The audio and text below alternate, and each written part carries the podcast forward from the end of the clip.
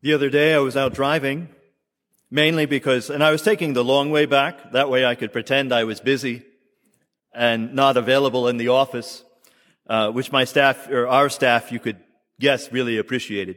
But I was taking the long way back, and all of a sudden, traffic slowed down. Everybody was doing just a few miles under the speed limit. And I thought that's strange because I didn't see any construction signs or anything like that. Now, I always do the speed limit flexibly, but I thought, what's going on?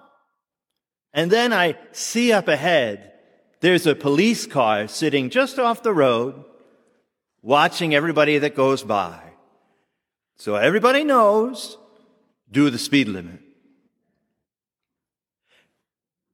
In today's gospel, Jesus is trying to keep us from falling into that kind of an attitude.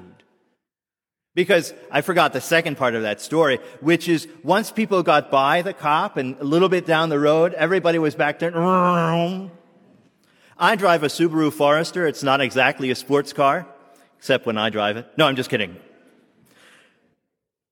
Jesus is making sure that we don't fall into that habit of just doing what's right when we have to.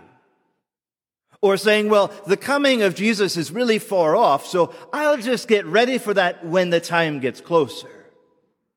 When he says, but of that day or hour no one knows, neither the angels in heaven, nor the Son, but only the Father. He's telling us it's important to live each moment of each day as if the second coming is going to happen in that next moment. As if the trumpets are going to sound, Jesus is going to come in glory, and the end of time will come, the glory of the resurrection and the glory of Christ's victory will be made fully manifest to all creation forever. But it's also a message of hope. Because if Jesus said to us, well, the second coming is going to happen on this day, at this time, in this year, I don't know about you, but I'd get a little discouraged. Well, what do you mean he's going to wait to come back? Think of the first disciples. What do you mean that over 2,000 years are going to pass by before he comes back? Be easy to get discouraged. If God really loved us, he would come here and now, wouldn't he? Why would he put it off? Because it is not yet the time. But that doesn't mean he's not with us. It's not like he went on vacation and said, I'm going to the Bahamas, I'll see you all in a while. He is with us every moment of every day. And he wants us to be unafraid. He wants us to have confidence in his power and his might, that in all things he has already won the victory. So that even if it seems like the things that are most sure in life, that's why he uses the example of the sun, the moon, the stars, even the heavens, seeming to shift and change. Even if everything that we think is sure and solid and reliable should change, his love and power does not change. Even if our lives are turned upside down and, and, and totally mixed up and everything that we thought was going right seems to be going wrong, He is still with us. And that although His second coming may not have happened yet, it's not because He doesn't love us. He is right with us in the here and now. And we don't need to be afraid.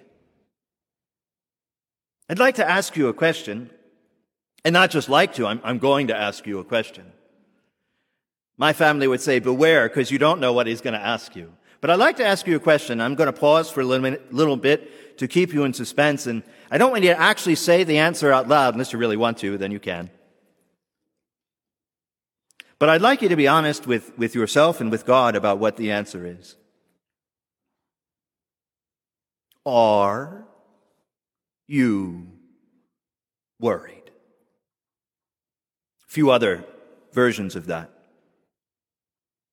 Are you afraid? Are you stressed?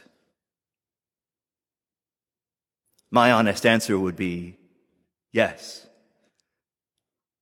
There's a lot going on right now that seems like it's creating a lot of worry and fear and stress.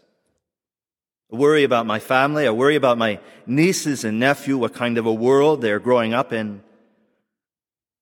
I worry about the economy, the division in our nation. I worry about lots of stuff.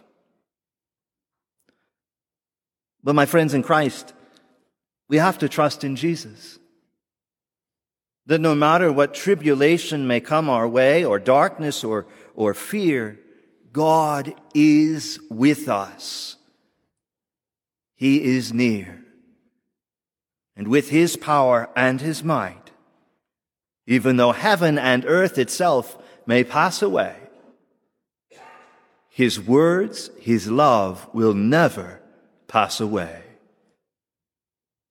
So let us entrust ourselves, our cares, our fears, our worries, our hopes, and our joys to Him, knowing that He is with us